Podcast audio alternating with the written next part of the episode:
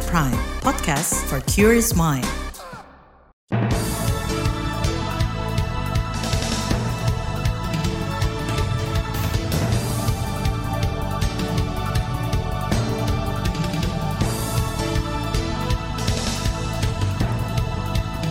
Selamat pagi saudara, senang sekali kami bisa menjumpai Anda melalui Buletin Pagi edisi Selasa 17 Januari 2023. Bersama saya Naomi Liandra, sejumlah informasi pilihan telah kami siapkan di antaranya, keluarga korban tragedi Kanjuruhan minta terdakwa dihukum mati.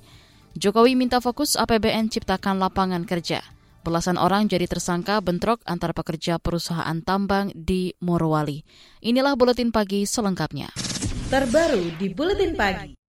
Jaksa Penuntut Umum JPU mendakwa terdakwa tragedi Kanjuruhan Malang pasal kelalaian yang menyebabkan matinya orang. Saat membacakan dakwaan di Pengadilan Negeri Surabaya, Jawa Timur, Ketua Tim JPU, Hari Basuki, mengatakan Ketua Panitia Pelaksana Pertandingan Arema FC, Abdul Haris, lalai menyelenggarakan pertandingan antara Persebaya melawan Arema FC dan menyebabkan seratusan korban jiwa. Jaksa menilai panitia tidak mengikuti persyaratan teknis terkait keselamatan dan keamanan saat pertandingan. Selain itu, jaksa juga menyimpulkan kematian korban tragedi Kanjuruhan tidak disebabkan gas air mata, tapi karena kerusakan organ impas pukulan benda tumpul.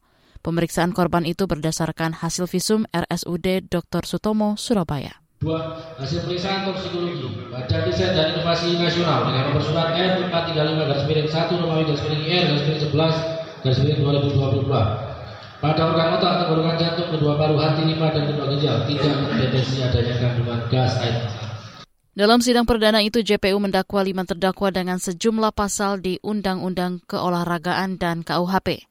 Selain Ketua Penitia Pelaksana Pertandingan Arema FC, Abdul Haris, keempat terdakwa lainnya adalah Security Officer Suko Sutrisno, Komandan Kompi 3 Brimob Polda Jatim AKP Hasdarman, Kabak Ops Polres Malang Kompol Wahyu SP, dan Kasat Samapta Polres Malang AKP Bambang Sidik Ahmadi.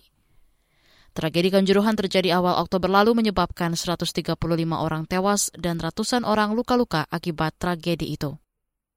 Keluarga korban tragedi Kanjuruhan yang hadir di sidang perdana tragedi Kanjuruhan kemarin meminta para terdakwa dihukum mati. Permintaan itu disampaikan salah seorang keluarga korban, Rini Hanifah, ibu dari korban meninggal Agus Riansyah alias Tole. Sebenarnya sih saya tuh tidak ingin mas ke sini, tapi saya tuh demi anak saya mas ya ke sini, ngikuti sidang anak saya ini. Gimana jalannya sih persidangan ini? Intinya gini mas, sudah tidak percaya lagi sama dengan hukum di Indonesia, sangat-sangat tidak percaya. Makanya saya itu mau mengawal langsung ke Surabaya sini mas kita tunggu aja sampai gimana prosesnya persidangan ini harapannya ya yang tersangka ya dihukum mati mas kalau saya harapan saya tersangkanya dihukum mati seperti kayak apa anak-anak kami yang meninggal di Kanjuruan Tim kuasa hukum Aremania Andi Irfan melihat kepolisian tidak tegas untuk menuntaskan kasus yang menewaskan ratusan orang ini secara adil. Dia mencontohkan laporannya terkait dugaan penganiayaan berencana yang menimbulkan luka dan kematian belum ditindaklanjuti polisi hingga saat ini. Tim kuasa hukum Aremania juga menilai proses peradilan cenderung ke arah peradilan sesat, apalagi tidak ada perkembangan hukum yang berarti, baik dari penetapan tersangka sampai ancaman hukum yang dijatuhkan. Tim Gabungan Independen Pencari Fakta TGIPF untuk tragedi di Stadion Kanjuruhan menilai dakwaan kepada terdakwa belum maksimal.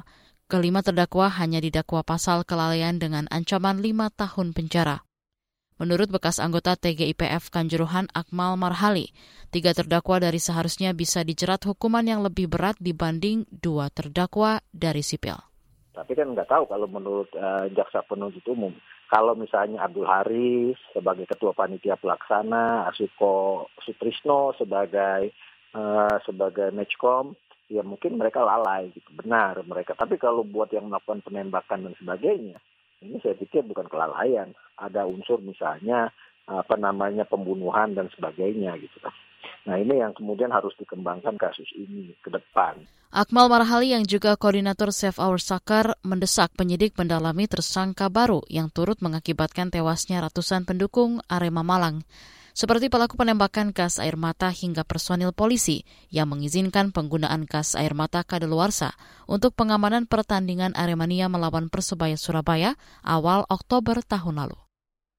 Neraca dagang Indonesia Desember 2022 alami surplus. Informasinya akan hadir sesaat lagi. Tetaplah di Buletin Pagi KBR. You're listening to KBR Pride, podcast for curious mind. Enjoy!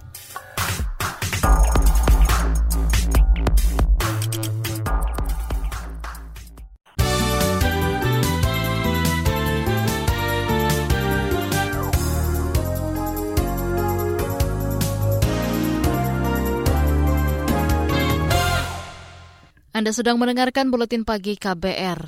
Presiden Joko Widodo meminta menteri dan kepala lembaga memfokuskan anggaran negara untuk program-program yang produktif, seperti penciptaan lapangan kerja dan pengentasan kemiskinan. Hal itu disampaikan Jokowi saat sidang kabinet di Istana Negara Jakarta kemarin.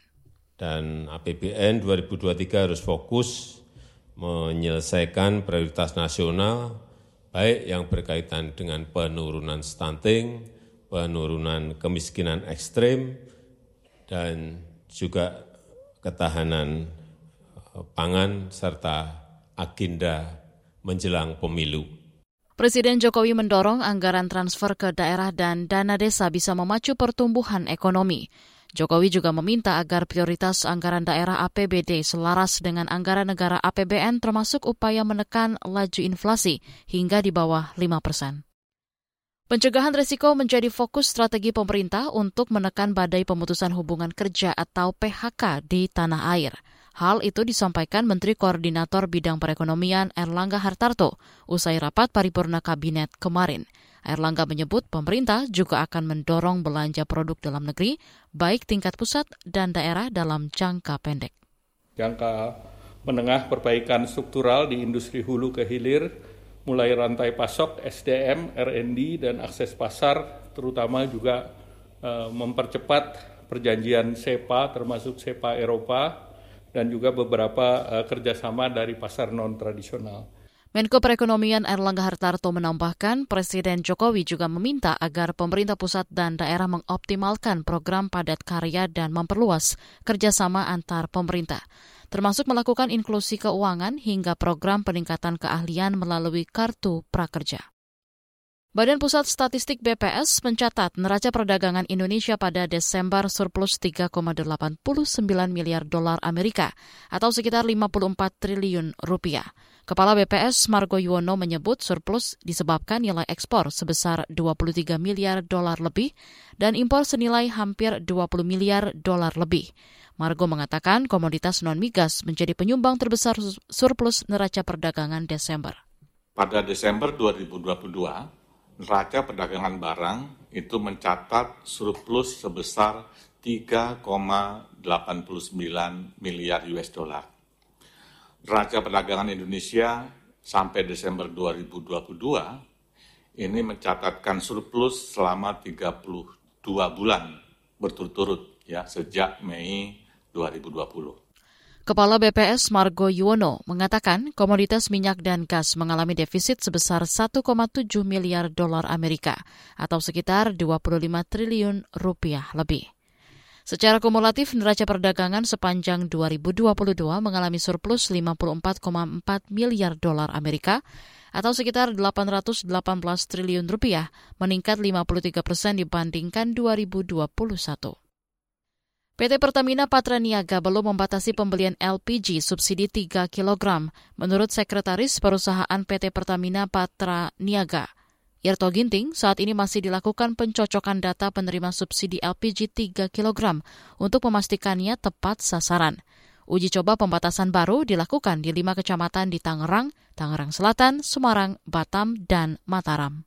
Nah ini kita lakukan uji coba di lima kecamatan tersebut dengan mencocokkan data tadi. Jadi prosesnya masyarakat atau konsumen yang ingin membeli LPG 3 kilo nanti akan dicocokkan datanya dengan yang ada di sistem kami. Membeli di pangkalan resmi kami. Kalau data yang bersangkutan itu ada dalam sistem, maka yang bersangkutan bisa beli seperti biasa. Bila tidak ada, maka identitas diri yang bersangkutan akan kita input di sistem. Sekretaris Perusahaan PT Pertamina Patraniaga Irto Ginting menambahkan belum ada kendala di pencocokan data penerima subsidi LPG 3 kg dengan data pemerintah untuk mengintervensi program percepatan penghapusan kemiskinan ekstrim. Dari pengamatan uji coba, kata Irto, 95 persen pembelian LPG 3 kg untuk kebutuhan keluarga kecil dan 5 hingga 10 persen untuk kebutuhan usaha kecil. Beralih ke informasi lain, pemerintah akan bekerja sama dengan Komnas HAM untuk menyelesaikan pelanggaran HAM berat masa lalu, baik yudisial maupun non-yudisial. Hal itu disampaikan Menko Polhukam Mahfud MD usai mendampingi Presiden Joko Widodo bertemu dengan Komisioner Komnas HAM dan membahas sejumlah hal, termasuk penanganan kasus pelanggaran HAM berat masa lalu kemarin. Mahfud menegaskan pemerintah memposisikan Komnas HAM sebagai lembaga negara independen yang bebas dari intervensi. Sementara Ketua Komnas HAM Adnike Nova Sigiro menyebut lembaganya berkomitmen mendukung upaya pemerintah memberikan pemulihan hak bagi korban pelanggaran HAM berat seperti mendukung verifikasi korban agar mendapat status resmi lewat pemberian surat keterangan. Partai Buruh bersama serikat buruh lain menjelaskan tiga langkah menolak peraturan pemerintah pengganti Undang-Undang Perpu Cipta Kerja. Presiden Partai Buruh Said Iqbal mengatakan langkah pertama adalah pendekatan diplomasi ke pemerintah diplomasi isi Perpu dilakukan revisi oleh pemerintah. Kan ini proses Perpu ini akan diserahkan ulang atau diserahkan kembali ke DPR RI untuk apakah DPR RI menerima atau menolak. Tentu masih ada waktu dari masukan-masukan masyarakat dan partai buruh serta serikat buruh. Mudah-mudahan pemerintah menangkap ini. Kan PIC-nya Kemenko Perekonomian dan Kemenaker. Langkah lainnya, kata Said Iqbal, yaitu mengajukan judicial review ke Mahkamah Agung dan terus menyuarakan penolakan Perpu Cipta Kerja melalui aksi demonstrasi.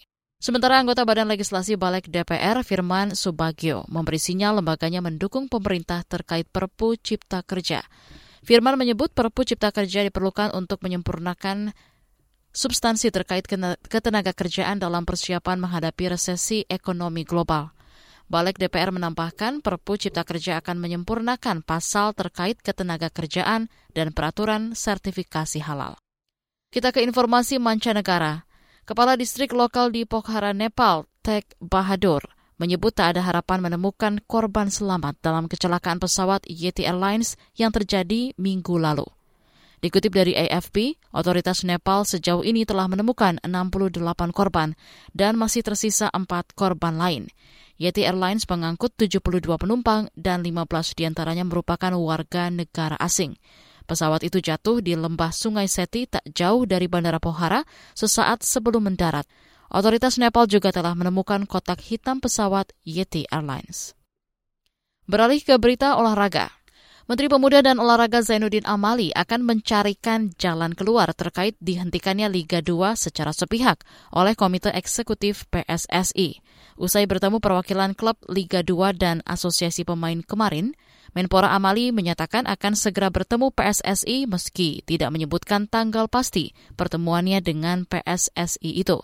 Kemarin 13 perwakilan klub Liga 2 mengadu soal pemberhentian kompetisi kepada Menpora. Kedatangan perwakilan klub ini untuk mencari jalan agar kompetisi bisa berlangsung kembali. Kita ke Piala AFF 2022. Thailand menjadi juara Piala AFF 2022 usai mengalahkan Vietnam 1-0 pada leg kedua final di Stadion Thammasat Pathum Thani kemarin. Kemenangan ini membuat Thailand unggul agregat 3-2 setelah sebelumnya mampu menahan imbang Vietnam 2-2 pada leg pertama yang dimainkan di kandang Vietnam pekan lalu. Gol krusial Thailand pada leg kedua dicetak sang kapten Teraton Bun Matan pada menit ke-24. Kemenangan ini menjadi gelar ketujuh bagi Thailand di sepanjang turnamen antar negara Asia Tenggara tersebut. Gelar ini semakin memperkuat gelar Raja ASEAN bagi tim Gajah Perang. Di bagian berikutnya, kami hadirkan laporan khas KBR tentang ragam upaya pengentasan kemiskinan di Indonesia. Tetaplah di Buletin Pagi KBR. You're listening to KBR Pride, podcast for curious mind. Enjoy!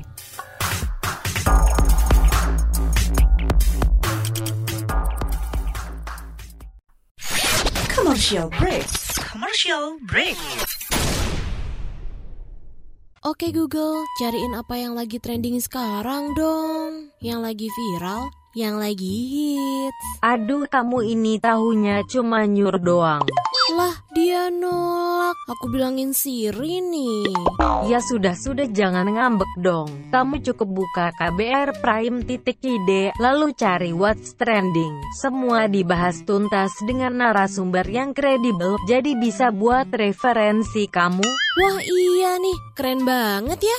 Setiap hari lagi. Betul, dari Senin sampai Jumat. Jangan lupa hanya di KBR Prime titik ide atau di aplikasi podcast lainnya. Makasih ya Mbah Google. Hei kamu ini, saya masih gadis, kenapa dipanggil Mbah? KBR Prime, podcast for curious mind.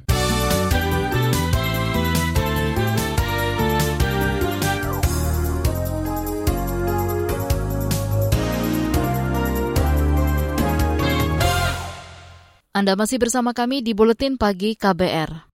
Saudara, jumlah penduduk miskin di Indonesia menurun pada Maret 2022 dibandingkan Maret 2021, yakni dari 27 jutaan jiwa pada Maret 2021 menjadi 26 jutaan jiwa pada Maret 2022. Meski menurun, jumlah masih puluhan juta jiwa. Itu sebab pemerintah terus berupaya menurunkan angka kemiskinan. Apa saja upaya tersebut? Selengkapnya berikut laporan khas KBR disusun jurnalis Reski Novianto. Pemerintah mengupayakan tiga strategi utama untuk percepatan pengentasan angka kemiskinan di tanah air.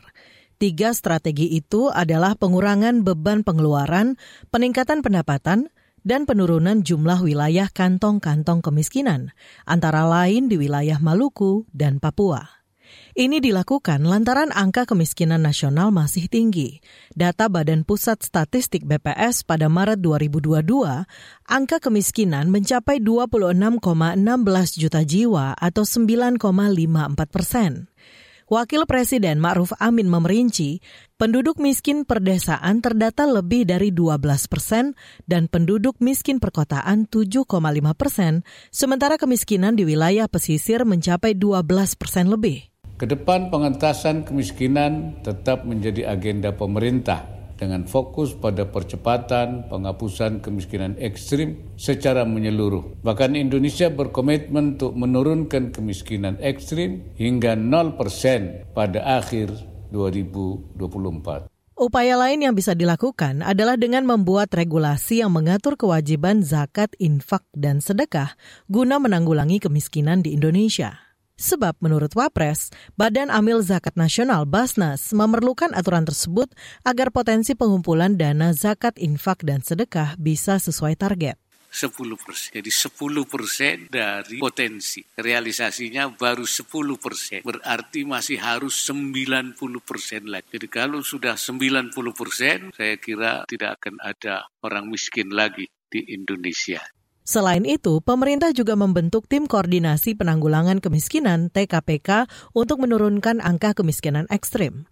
Targetnya nol kemiskinan ekstrim pada 2024. Dirjen Bina Pembangunan Daerah Kemendagri Teguh Setiabudi mengatakan peran aktif TKPK menjadi kunci penting percepatan penghapusan kemiskinan ekstrim. Kemiskinan ekstrim terjadi karena multidimensi. Dengan demikian membutuhkan penanganan lintas sektor, misalnya seperti pada program kegiatan. TKPK melakukan konvergensi program dan kegiatan lintas OPD melalui forum-forum koordinasi konvergensi dan konvergensi ini bertujuan untuk memastikan program kegiatan seiring yang betul-betul saling bersinergi dan juga tidak tumpang tindih. Kata dia, hal yang paling penting adalah penggunaan data agar penyaluran bantuan tepat sasaran kepada mereka yang membutuhkan bantuan dan fokus pada penduduk miskin ekstrim. Potret kemiskinan ekstrim terlihat di Magetan, Jawa Timur. Di sana ada tujuh ribuan warga tergolong miskin ekstrim. Kepala Badan Perencanaan Pembangunan Daerah Penelitian dan Pembangunan Kabupaten Magetan, Elmi Kurnianto Widodo mengatakan, warga miskin ekstrim adalah mereka yang memiliki pengeluaran 320 ribuan per bulan. Data ini kita terima dari Menteri PMK melalui surat PMK. Jadi nanti sampai dengan 10 persen ini Sopo itu kira-kira ada 7 ribu tadi. Ternyata kan banyak dari mereka nggak dapat bantuan ternyata. Namun, upaya penuntasan kemiskinan sering kali terkendala sejumlah hal, semisal data tumpang tindih. Itu sebab saat ini BPS tengah menyusun program untuk mengetahui wilayah kantong kemiskinan di Indonesia. Data tersebut diambil dari registrasi sosial ekonomi Reksosek yang sedang dalam proses pengolahan. Reksosek adalah sistem dan basis data seluruh penduduk yang terdiri atas profil, kondisi sosial, ekonomi, dan tingkat kesejahteraan yang terhubung dengan data induk kependudukan, serta basis data lain hingga tingkat desa kelurahan. Deputi Bidang Statistik Sosial Ateng Hartono berharap program Satu Data Reksosek menjadi titik balik penuntasan kemiskinan di Indonesia kemiskinan sehingga kita akan mengetahui bagaimana posisi wilayah-wilayah kantong kemiskinan penduduknya ada di mana, apakah daerah pedalaman, daerah pesisir dan daerah yang lainnya. Tetapi berbagai upaya pengentasan kemiskinan dinilai masih kontradiksi dengan kebijakan pemerintah. Analisis ini disampaikan ekonom Ihsanuddin Nursi. Ia mencontohkan orientasi pembangunan pemerintah kerap tidak berdampak nyata terhadap pengentasan kemiskinan dan tak berpihak terhadap masyarakat miskin. Saya melihat para petinggi negeri ini, kepemimpinan negeri ini, gitu, yang belajar atas kebijakan yang mereka lahirkan itu, outcomes dan multiplier efeknya apa. Mereka cuma melihat output, yang outputnya sendiri temu. Contoh sederhananya ketika mereka jauh bangga dengan infrastruktur. Mereka nggak melihat outcome-nya. Demikian laporan khas KBR disusun Reski Novianto. Saya, Aika Renata. Informasi dari berbagai daerah akan hadir usai jeda. Tetaplah bersama Buletin Pagi KBR. You're listening to KBR Pride, podcast for curious mind. Enjoy!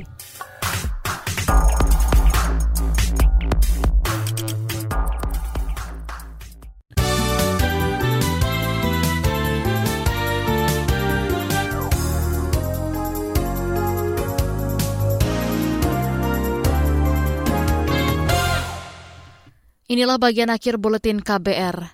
Kepolisian melaporkan bentrokan maut di perusahaan tambang PT Gunposter Industri Morowali, Sulawesi Tengah dipicu provokasi ajakan mogok kerja dan persoalan hubungan industrial.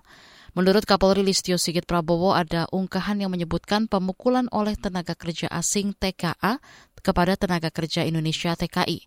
Ungkahan itu diduga sebagai pemicu penyerangan yang mengakibatkan satu TKA asal Cina dan satu TKI asal Pare-Pare meninggal.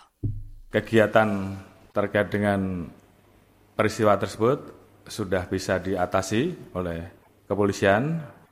Beberapa pelaku pengerusakan saat ini sudah diamankan, kurang lebih ada 71 yang telah diamankan. Kapolri Listio Sigit Prabowo menambahkan 17 orang telah ditetapkan sebagai tersangka. Kepolisian juga menyiagakan lebih dari 500 petugas, ditambah dengan dua satuan setingkat Kompi SSK Brimob dari pusat mencegah bentrokan susulan. Sementara Polda Sulawesi Tengah mengklaim saat ini kondisi di sekitar lokasi bentrokan kondusif. Kepolisian juga terpaksa menghentikan sementara operasional perusahaan tambang PT GNI. Kita ke Jawa Tengah. Ratusan kepala desa dari Kabupaten Rembang berangkat demo ke Jakarta untuk menuntut masa jabatan 9 tahun. Selengkapnya bersama reporter radio jaringan Musyafa dari Radio R2B Rembang. Sebanyak 265 kepala desa sekabupaten Rembang, Jawa Tengah, Senin sore berangkat ke Jakarta untuk menggelar aksi demo di gedung DPR RI. Ketua Paguyuban Kepala Desa sekabupaten Rembang, Jidan Gunorjo, menyatakan ada dua tuntutan yang ingin disuarakan. Pertama, meminta pemerintah mengembalikan memberikan dana desa untuk pembangunan sesuai hasil musyawarah desa. Tuntutan kedua, masa jabatan kepala desa yang semula enam tahun diubah menjadi sembilan tahun tanpa periodisasi. DPR itu juga tanpa periodisasi. Sepanjang kepala desa ini dia melayani kurang baik akan terseleksi oleh alam. Artinya tidak akan terpilih lagi. Dibatasi periodisasi pun itu sama saja bohong. Sementara itu Kepala Dinas Pemberdayaan Masyarakat dan Desa Din Permades Kabupaten Rembang, Selamat Haryanto, yang ikut melepas keberangkatan Kades berpesan ketika menyampaikan aspirasi supaya menjaga ketertiban dan menghindari tindak anarkis. Musyafa R2 Rembang melaporkan untuk KBR. Kantor Wilayah Kementerian Agama Provinsi Sulawesi Selatan meminta seluruh pemangku kepentingan tidak menjadikan tempat ibadah sebagai lokasi kegiatan politik menjelang pemilu 2024. Kakanwil Kemenak Sulsel Haironi mengatakan konflik SARA rawan terjadi menjelang pemilu lima orang diharapkan tidak memanfaatkan rumah dan tempat ibadah untuk kegiatan politik. Untuk itu maka Kementerian Agama berharap pimpinan-pimpinan majelis agama dapat menjaga umatnya dengan sebaik-baiknya demi eh, terlaksananya proses pemilu dengan baik.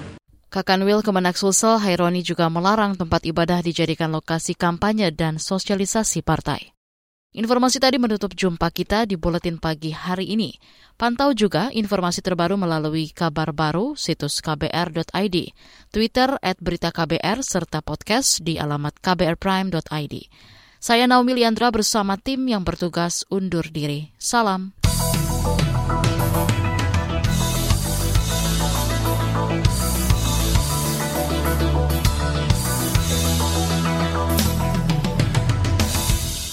KBR Prime, cara asik mendengar berita. KBR Prime, podcast for curious mind.